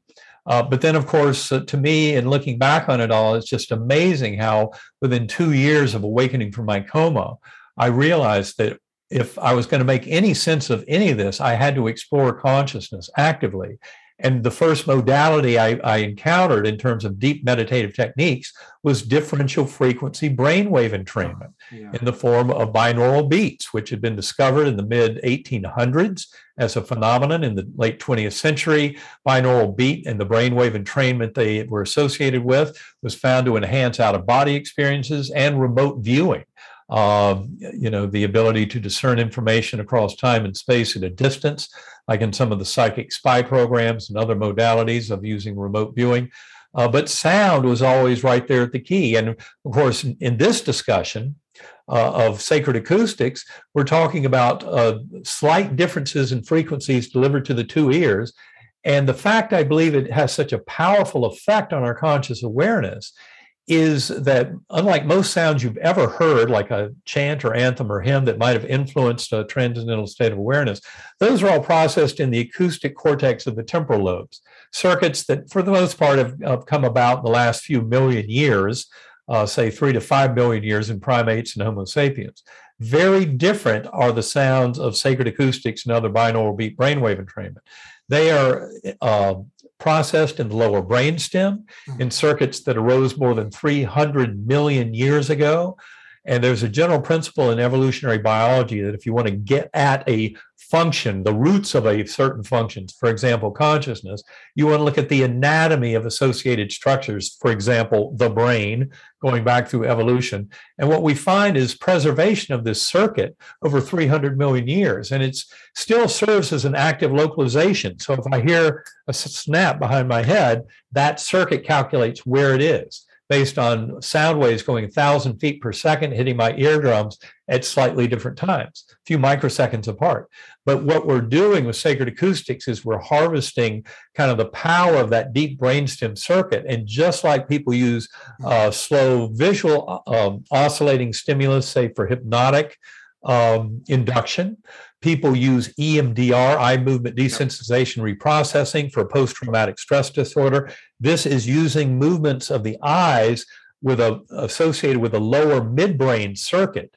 Uh, so we're always kind of driving these oscillations in the lower brainstem. The sacred acoustics is just going to a more primitive level down in the medulla to drive that superior olivary nucleus complex and oscillate it back and forth, uh, say at four hertz or five hertz, three hertz, what have you, in the deep kind of uh, alpha and theta and delta range. Uh, and that's where I believe we get such a profound effect, is because it helps to disconnect conscious awareness from the normal business of kind of uh, cycling rhythms in the brain that uh, attach to consciousness. But this is a way of separating our conscious mind, kind of as is done in, in dreaming sleep, uh, but even more effective at leaving kind of a will of, of soul uh, in power uh, during those times when uh, when you're disconnecting so actively from the brain and body and the here and now and sense of self. And so, so I'm curious, Eben, um, as a purist, um, do you think this is cheating? Uh, I, um, I, mean, on one level, right? In, in in engaging these technologies, and I'm I'm with you on this one. I I really I love the incorporation of modern technologies and using really neurophenomenological approaches, right? Where when it, particular states of mind have neural signatures, and therefore in a bidirectional way, you can work with the neural correlates as a way to bring about phenomenal states of mind. But do you see this in any way uh, what a near enemy of this being a crutch that eventually could become limiting? No, in fact, I, I look at them as training wheels. And you know, I made the point earlier that I'm sure that my normal uh, kind of participation in a consensus waking consciousness has shifted as I've gotten away from the ego focus of me before coma to a much more kind of primordial mind focus me after coma through meditation. And I, I, believe that these techniques, for me, they seem very natural. Uh, and again, it's not as if I feel like I have to depend on binaural beat brainwave entrainment to get in these states. Uh, but the more I practice it, you know, day in, day out, year after year, the more I find a natural ability to just exist in those very same modes. So I, I don't look at them as an unnatural mode at all. I I, I must say I, I often have to make the argument that I believe that some of the benefits, uh, for example, there's there's recent work using psilocybin and other um, serotonin 2A type psychedelic substances, plant medicines, entheogens is what I like to call them, meaning, you know, engendering God within, that kind of thing. Uh, and I bring them up because lately, for example, in treating alcoholism, addiction, and also terminal uh, patient, terminal cancer patients, debilitating fear of death. Yeah. Both those things, strong addictions, opiates, uh, nicotine, et cetera, and the fear of death have been treated with psilocybin. And it's one or two doses. It's not as if you have to keep taking the psilocybin. And my point would be I believe that you can actually get a better benefit yeah. from using meditation instead of the, the plant medicine in the first place. The plant medicine shows us two important things. One is that by engaging kind of our higher mind and traversing the, the veiling function of the brain, we can bring healing into our lives and that will ease us out of addictions ease us out of a fear of, of death. And that, that can be accomplished through one of two doses of psilocybin in a proper therapeutic setting. The other important thing that psilocybin and similar plant medicines are showing us today are the scientific papers that show that the brain goes dark when you take such substances. Mm-hmm. To anybody who's ever taken LSD, DMT, you know, an active principle in ayahuasca, psilocybin, magic mushrooms, etc., you might think that your brain must be lighting up like a Christmas tree to explain those extraordinary, phenomenal experiences. But in fact, the opposite is happening. Your brain is going dark. There's not a single neuronal population in your brain that's increasing activity. They're all taking the night off. And that is a very important statement because the brain is not ultimately the creator of such experiences, just like it's not ultimately the creator of any conscious experience. Uh, and that's why we need to wake up to this kind of bigger reality and start understanding uh, how the non material realms and our interactions with them can help us to facilitate a much richer manifestation of the world of our dreams in this consensus material realm. But it's all because of top down causality and the role of mental the mental layer of the universe in causing what emerges and appears in this world. But I would argue strongly that meditation is a much more effective and powerful way than using psilocybin to try and get that kind of healing in your life uh, through. Uh, you know this whole program of understanding just as we explain in our book living in a mindful universe yeah i think that's really an important point because it's it's it's more green it's more organic these other um, upaya skillful means in, in the in the Hindu and Buddhist languaging, Eben, they talk about um, pointing out transmissions, or in this case, you could say pointing in transmissions, where a particular teacher, an empowerment, or whatever, certain environments will be brought about that point out particular ecstatic states of mind, um, right. um, so-called altered states. Which, parenthetically, I, I, would argue those are not altered states. This is the altered state. When you're this having is a very altered state. Yeah, what, what this is, I think, really important. I had this conversation with Chris Bache that when he was engaging in his 20 year LSD sessions that it's very easy to think that somehow these these um, you have to go somewhere outside of here to attain these states and so it's all here it's all here and, and this all is right here you're right right here right now Ram Dass said it and you talk about it beautifully and i think map of heaven where and this is really important that when you talk about uh, these heaven principles that fundamentally, it really, in a certain way, these are pointing out transmissions for you could say, ah, this isn't the right term, but I think you get the idea, the ultimate heaven, that you're in it right now. That it's really a matter of removing the cataracts of confusion. Where's that narrative of opening again? If you simply release the contractions. Right. And I think the supreme illusion is born from the supreme contractions that you're actually in heaven right now. You're in light in Buddhist languaging, you're in a pure land right now. We are. And and it's our fear, our belief systems, all these these things that the Buddhist path and others work with that fundamentally allow us to um, open, relax, and realize, hey, we don't have to have an NDE to experience this. Right. We don't have to experience 20 years of LSD. We simply need to relax, open our hearts and minds, and voila, we've been in heaven all along. We just didn't know it. Hiding absolutely hiding beautifully put hiding in plain sight. I think that's one mm-hmm. reason we don't see it. It, it. In the Mahamudra tradition, they say so obvious you don't see it, so simple you don't believe it, so easy you don't trust it. Right. And so therefore we have all these machinations, all these different uh, uh, teachings and approaches and whatnot to fundamentally, as T.S. Eliot said, return to see things as if for the first time.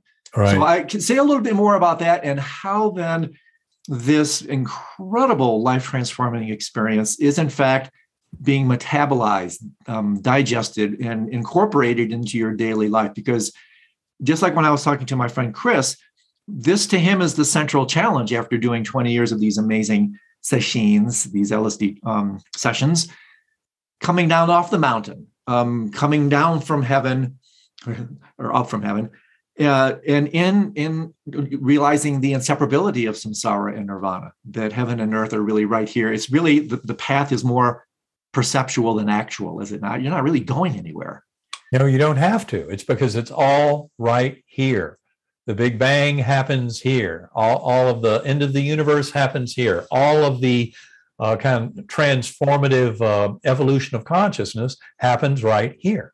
Uh, I would say the whole reason the universe exists is uh, to know thyself, just as is written on the uh, uh, entrance to the temple of the oracle at Delphi in Greece know thyself. But what we're coming to realize is the self awareness we experience as sentient beings is a property shared with the universe at large. Yeah the universe is self aware, and we each get this little piece of that, but we can expand on that piece tremendously uh, with this kind of awareness and this uh, bigger discussion of, of the nature of existence and reality.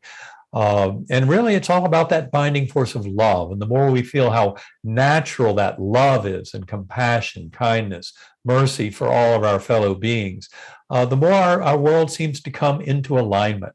And we realize that the now that we exist in uh, is a really perfect now, and it is absolutely uh, swimming in that beautiful sense of love and connection.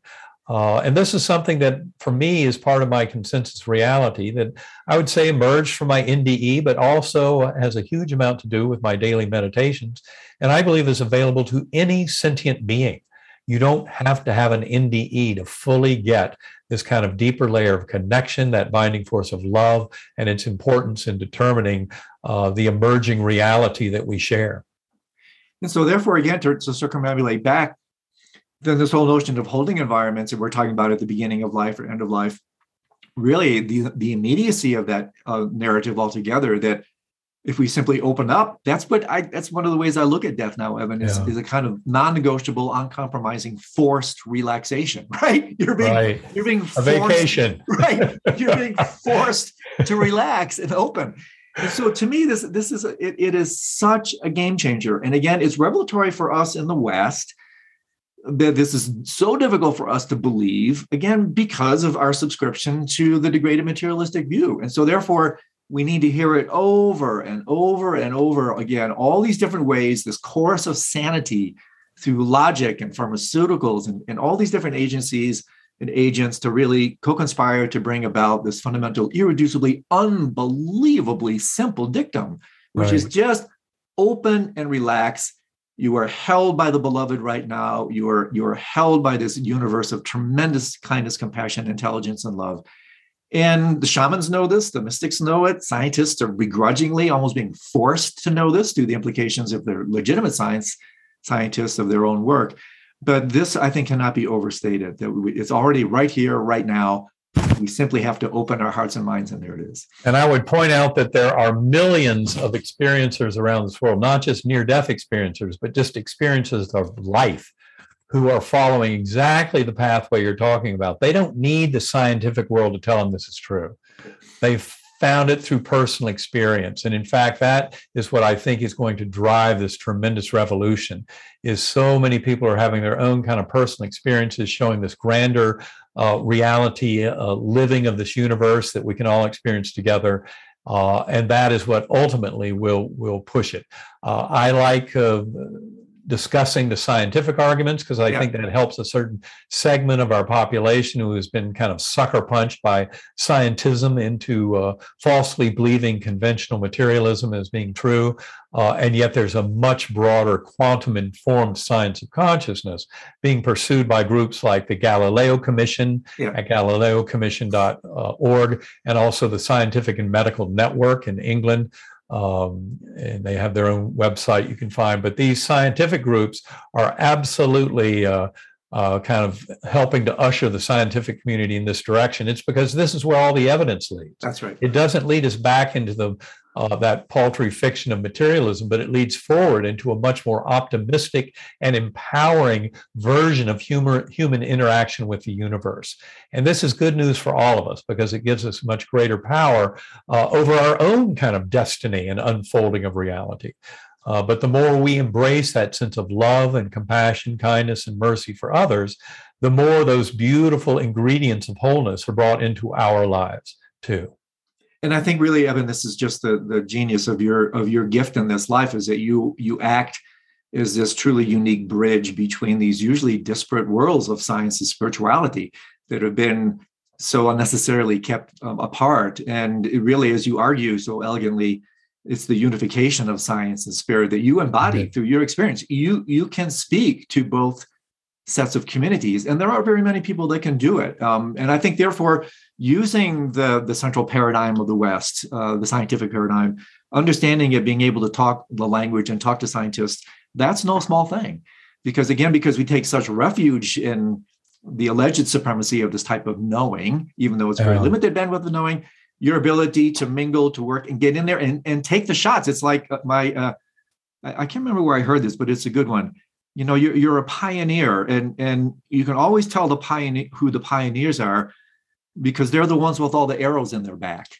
And, and, and, I always say it, it's it, it's it's because of those shot behind them. And so you you know you've had a lot of arrows shot into your back. I won't yeah, name that's names. true. I try to be polite. I won't name names, but we know the people yeah. who have come after you. And I find it really again revelatory. Like, why is there such almost violent resistance to this? I I, uh, I, would oh. argue it has to do. It's based on fear and levels of psychological. It is abs. You are correct. It is based on fear. Just this tremendous fear, and you got to wonder where that comes from. I mean, that that their work is irrelevant or something. You know, once they've done the homework and they realize that materialism is dead. Uh, I mean, ultimately, you know, the big challenge uh, for our scientific community has been trying to uh, integrate uh, uh, general relativity with quantum physics. I mean, the two just don't mix. They're like oil and water. You get these uh, strange infinities out of the equations uh, where you, you need something more sensible than that.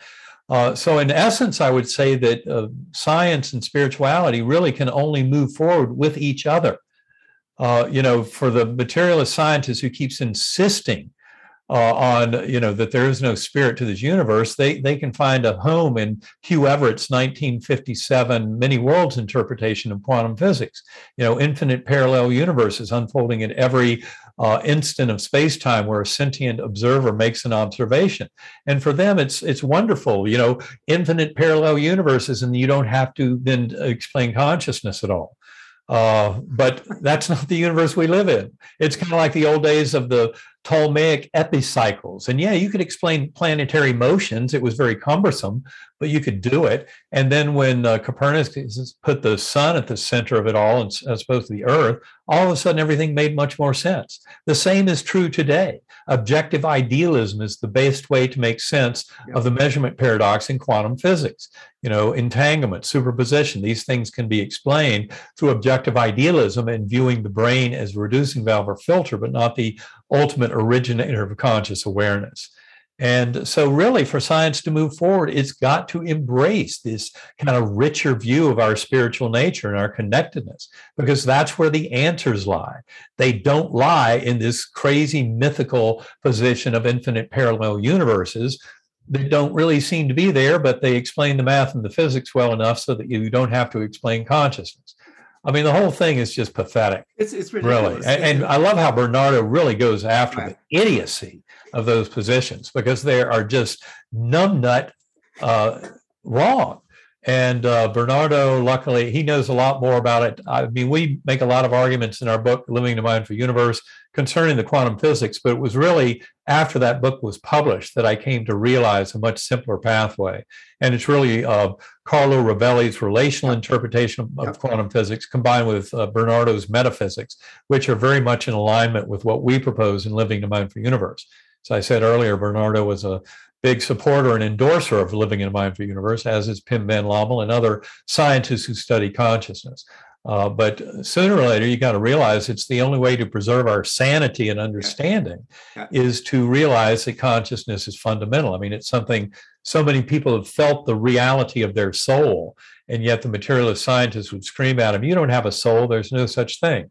Right. Well, you know, we're starting to find that there's a lot of scientific evidence for the reality of something like a soul, and that we re- our souls seem to be related by a very powerful principle of love, compassion, kindness, mercy, and forgiveness at the core of the universe. So, from a scientific perspective, just in terms of understanding reality, it's good to open our minds to these kinds of concepts. Yeah, and again, it, it, it's it's like idiocracy. The the science scientists. This is important. There's a difference between science and scientists, and that's what we need to understand. On one level, I can't remember who said it. Um, science proceeds advances funeral by funeral. Yeah, right? that's Max Planck who said Yeah. that. The you know one of the founding fathers of quantum physics. One you go. funeral at a time. right exactly but you know what's in Bar- bernardo i love the way he gets on this because he has the chops to do it how it's completely non-scientific and it's it's not parsimonious i mean the the Right. the gymnastics they have to go Right. through to try to explain things like reincarnation through the work of Stevenson um, and Tucker, the NDEs, the, what they have to go through to try to to fit that into their materialistic view borders on comical, but it, it's not Right. comical because it's tragic. Yeah. It's their inability to really be scientific and look at the facts and not their presumptions and hopes and fears of what those Right. facts would be. And I, I would argue, Eben, that the one of the principal reasons they're afraid psychologically is because there's no place for personal identity in the universe that's being described here. We're, we're talking about an egoless dimension of reality. And Right. Friedman talked about scientists as solid types, blinded by the luminosity of their own minds, where they literally, I think, underneath it all, they're just afraid. There's nothing to push against if there is no other. And so, by immediate implication, in a non dualistic world, you can't have self without other. So, if you dissolve this, the seeming sense of, of duality into a world made of love and, and uh, um, these really noble qualities of the awakened heart mind, there's no place for the self sense there. And I think underneath it all is this subliminal psychological terror that, hey, wait a second, wait a second. If I really subscribe to this, that fundamentally means I don't exist. Right. And therefore they freak out against it. Well, that's that's certainly. I mean, the the big uh, culprit in uh, addiction and alcoholism work is the ego, and therapists often see that you know the ego would rather see itself, uh, its host dead compared to the ego dead, uh, and that's why you have to have a ritual sacrifice of the ego in a therapeutic setting to allow it to be reborn in a much healthier, more all accommodating state. And in many ways, that's what I think we're we're facing now. And you're pointing it out very well that uh, their kind of ego sense feels so threatened. Yeah. And the ego will fight like hell when it is threatened like that. And that's kind of the dynamic we're seeing of materialists trying to protect scientism and what it says about uh, the material world and materialism. Uh, and basically, the evidence is very strong that uh, that's going the way of the dodo. It's going extinct. And that is what brings such extreme fear uh, into their hearts. Well, it's interesting, is it not? Because if you if you profess a materialistic view, you're professing ground and territory, and this is for them. This is a turf war. You're Yeah. basically fundamentally challenging their hood, their territory. You're invading it, and therefore, I think psychologically, they bristle. And and I mean, I, I've heard some really esteemed scientists really say point blank, I wouldn't believe it even if it was true. Right, exactly. It's like Daniel Dennett, Exactly. Yeah. who is such a strong proponent of of materialism. He says none of us are conscious; we're all zombies. Yeah. Uh, but and and he's on record as saying if it if it were true, he'd kill himself. Yeah. I mean, that sounds about as unscientific as you can possibly be. If you discover the truth and you're forced to kill yourself because of that Yeah. truth, I mean, what Yeah. the heck? I think what he needs to suicide here, he needs to kill his ego. I mean, that's fun. Yeah, I don't, I don't want that to. ego could easily stand some uh, rebirthing. You're exactly right. Oh, Eben, this is too great. As we start to close up, and, and this is so rich, I, I, could spend so many hours with you, but I want to respect your time. As we start to close up, um, what are some of the biggest surprises uh, uh, when you when you take away? You look back on, whew, 15 years now of something that that really was uh, a gift and ugly wrapping paper, right? I mean, this unbelievable transformative experience. Well, I consider it beautiful wrapping paper. Beautiful wrapping paper. Just there because it was a should have killed me seven day coma from bacterial meningoencephalitis doesn't mean it wasn't a beautiful experience. That's fantastic. So, looking back over that, um, biggest surprises, biggest takeaways? I mean, in, so many ways we've pinged on these already, but as we start to kind of sum up some of the central narratives of what we're exploring here, um, give us some some further final takeaway messages. Um, yeah, well, I, would say to me, one of the biggest surprises in looking back on the whole process has been how much farther along the scientific world was Wonderful. at explaining all this than I knew at the time when I came out of coma. I had no idea the tremendous evidence of work that had been done by scientists going back more than a century uh, to kind of put this whole thing in perspective. In fact, um, for example, when you read those BigelowInstitute.org essays, uh, you'll find, uh, I think it was Michael Nahm's paper, where he basically said the whole question was settled in the late 1800s. Nobody ever should have doubted the reality of an afterlife beyond that point because uh, Frederick Myers and other investigators uh, uh, with uh, the various uh, um, you know parapsychological associations had done so much good work proving the reality of an afterlife, and yet obviously our culture has uh, has kind of a program for getting built into itself, and the successes of materialist science through the 20th century were very remarkable, but so were the, the, the aspects of the ugly underbelly of those successes yeah. climate change, addiction to fossil fuels, economic polarization, warfare, tremendous violence in our streets, conflict uh, between people. I mean, a lot of this is just due to that false sense of separation uh, that's inherent in materialist thought.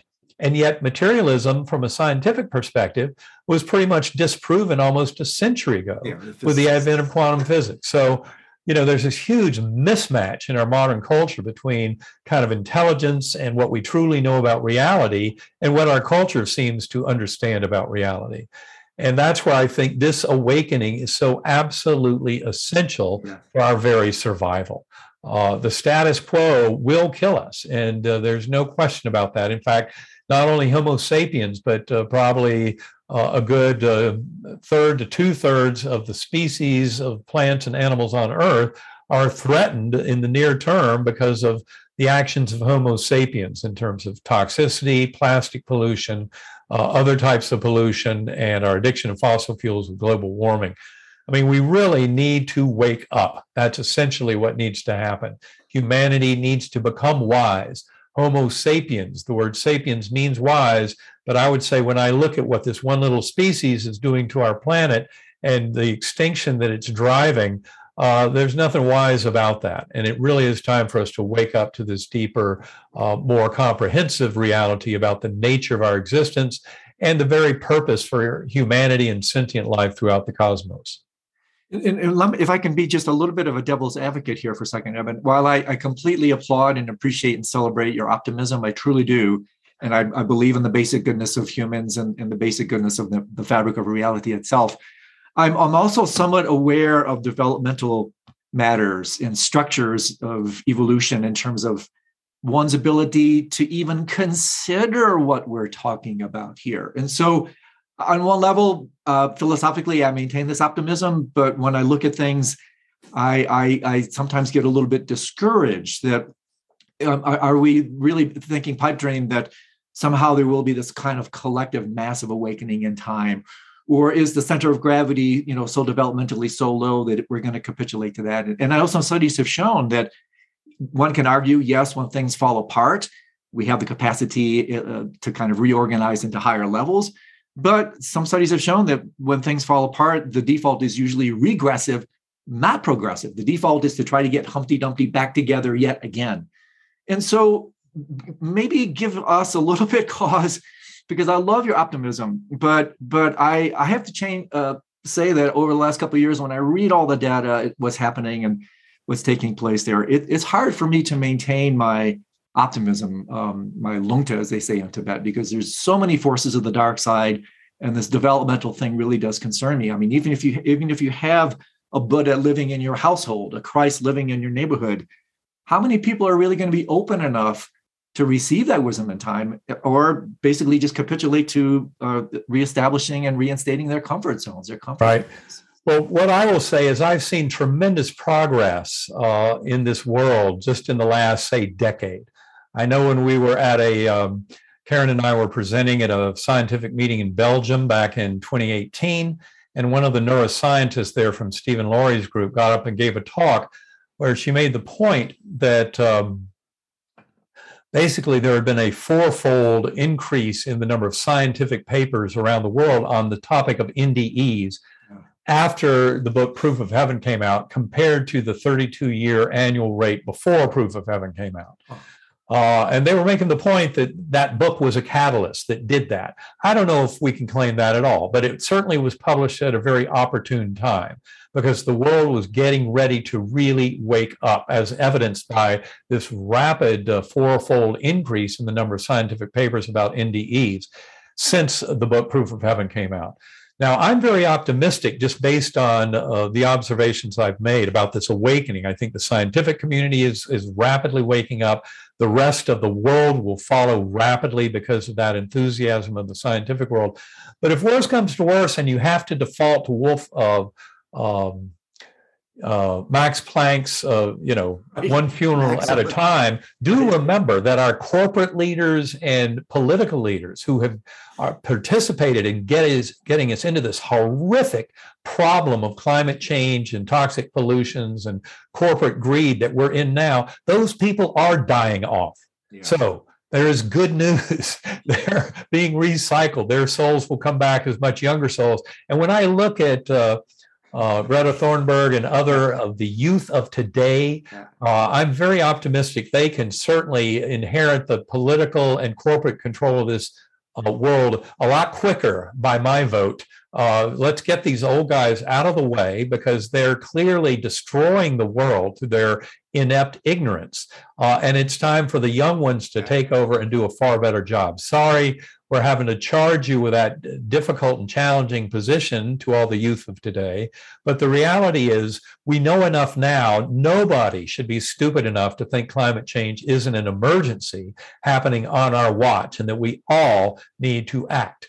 Uh, every choice we make moving forward about energy, about buying a car, about what we do in our daily lives should be towards sustainable energy away from burning fossil fuels and biomass because those are a curse that is already uh, leading us into superstorms, uh, super droughts, uh, wildfires beyond uh, historical record, uh, floods that are unprecedented. Uh, we're really getting ourselves into deep trouble if we continue in this blind and ignorant fashion.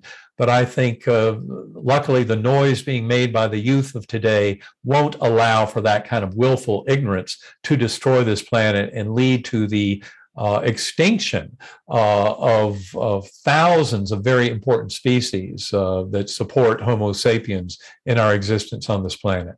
So we're going to wake up by hook or by crook, and uh, the more people pay attention to this, this kind of podcast and these kind of discussions, the more they can wake up and participate in helping this world to avoid a catastrophe. Oh, Eben, I couldn't agree more. It's actually why we launched this podcast. There's a way, like I mentioned earlier, my languaging translational spirituality, applied spirituality. And it's a great place to close. It's like Suzuki Roshi, the Zen master, famously said, and I love this. Strictly speaking, there are no enlightened beings. There's only enlightened activity. And right. so we we take these teachings, we incorporate them, we digest them, and then we just don't keep them to ourselves. We bring them right. into the world It's in such desperate need, and we do so in a loving, um, altruistic capacity as a way to rouse people from their collective slumber. And to that extent, I have to say you, you've been a, a, just a majestic voice in this rising chorus of sanity. And it's it's been a total delight for me to become more acquainted with your work and with uh, with you personally. And so, as we really finally close up, what are you working on now? How can people learn more about you? How how how we can we support you, my community, in your endeavors? tell us a little bit about what's on the horizon for you and how we, we might be able to just step in behind you. Well, I think the best thing um, is to uh, just follow me at Eben, E-B-E-N, Alexander.com. Uh, and uh, certainly people can communicate with me there. There's an active reading list, recommended reading. uh, links to books, links to a lot of interviews, presentations, etc.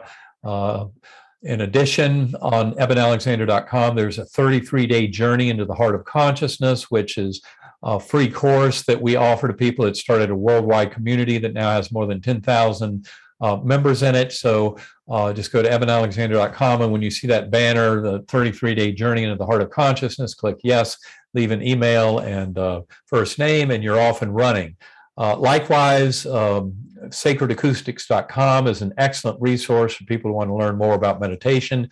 Uh, also, our books, uh, Proof of Heaven, Map of Heaven, and especially that third one, Living in a Mindful Universe, which goes a long way towards helping people uh, to understand the scientific revolution and also participate with their own kind of meditative uh, input.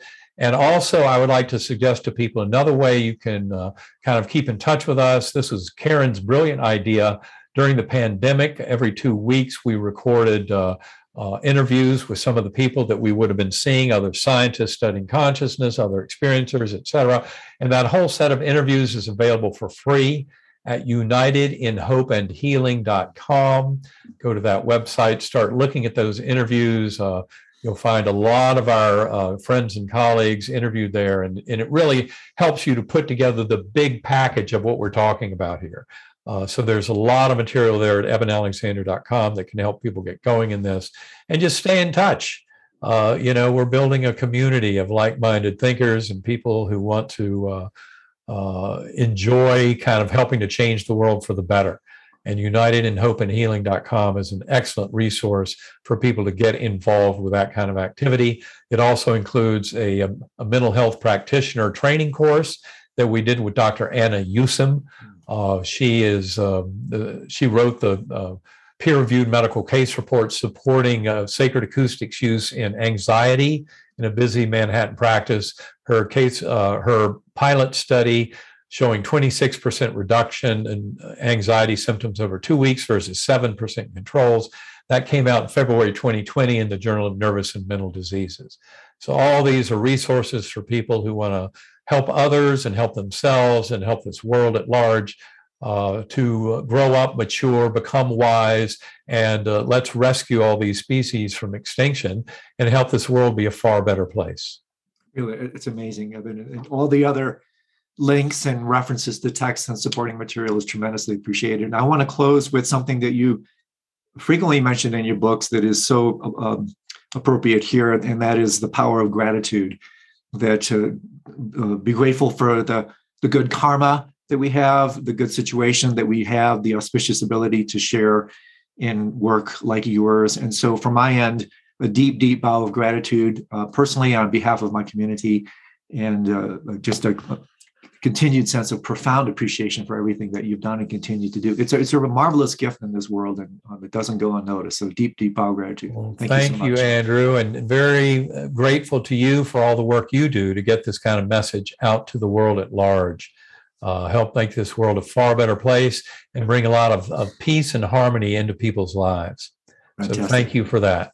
More than welcome. So until next time, all the best to you, and let's definitely stay in touch. Thank you so much. All right. Thanks a lot. All right. Great talking with you. Bye bye now. Bye bye. Until next time.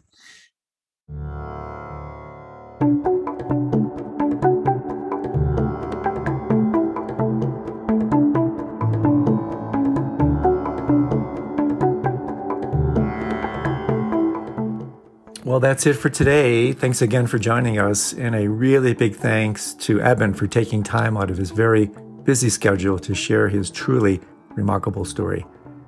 If you enjoyed this offering, be sure to check out all the other conversations on the Edge of Mind podcast.